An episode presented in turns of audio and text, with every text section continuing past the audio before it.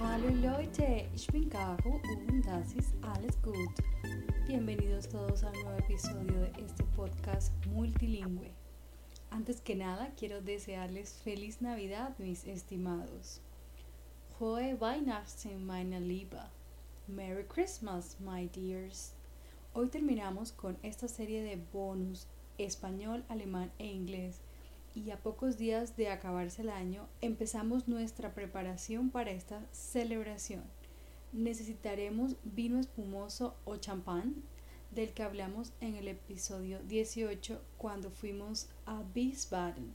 Entonces, vino espumoso, der Sekt Sparkling Wine. También necesitamos prepararnos para encender el cielo de colores ya que los últimos tres días del año en Alemania se permite comprar fuegos artificiales de consumo para despedir el año viejo. A estos fuegos artificiales les decimos das Feuerwerk, fireworks. Aquí recordemos que el artículo plural en alemán es die, así que en plural diríamos die Feuerwerk. Al año viejo o víspera de año nuevo le decimos Silvester New Year's Eve. Ahora, construyamos algunas oraciones con estas tres palabras nuevas. Su Silvester gibt es Feuerwerk. Hay fuegos artificiales en la víspera de Año Nuevo. There are fireworks on New Year's Eve. Die Feuerwerk beginnt um Mitternacht. Los fuegos artificiales comienzan a la medianoche. The fireworks start at midnight. Su Silvestre trinkt man Sekt. En víspera de Año Nuevo se toma vino espumoso.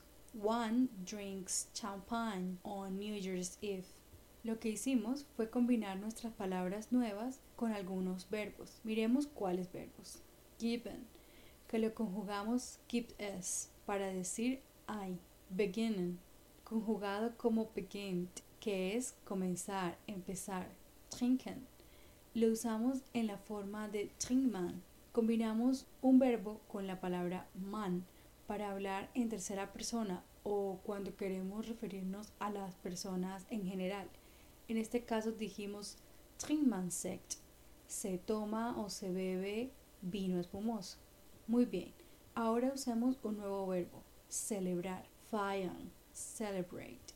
Wir feiern zusammen. Nosotros celebramos juntos. We celebrate together. Pensemos ahora en el día siguiente, en el primero de enero. Ese día particularmente lo llamamos Neujahr.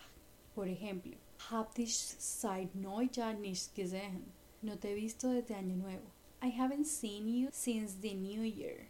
Sin embargo, cuando nos referimos al concepto de Año Nuevo, lo habitual es que usemos Neues Jahr, es decir, en dos palabras. Por ejemplo, ich wollte dir nur ein gutes neues Jahr wünschen. Solo quería desearte un feliz año nuevo. I just wanted to wish you a happy new year.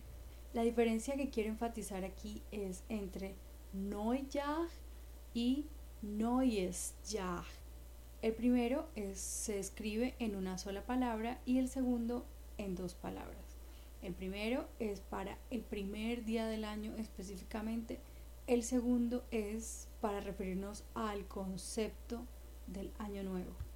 Bueno amigos, creo que es suficiente vocabulario para sobrevivir a lo que nos queda de la temporada festiva. Y no es más sino desearles que tengan un feliz año nuevo. Frohes neues Jahr. Happy New Year. Aprovecho para recordarles que estaremos de vacaciones durante todo el mes de enero y volveremos con un nuevo episodio el domingo 6 de febrero. También estaremos leyendo tus mensajes en la cuenta de Instagram arroba sobre si es mejor para ti la emisión de episodios semanales o quincenales. Nos escuchamos pronto. Tschüss.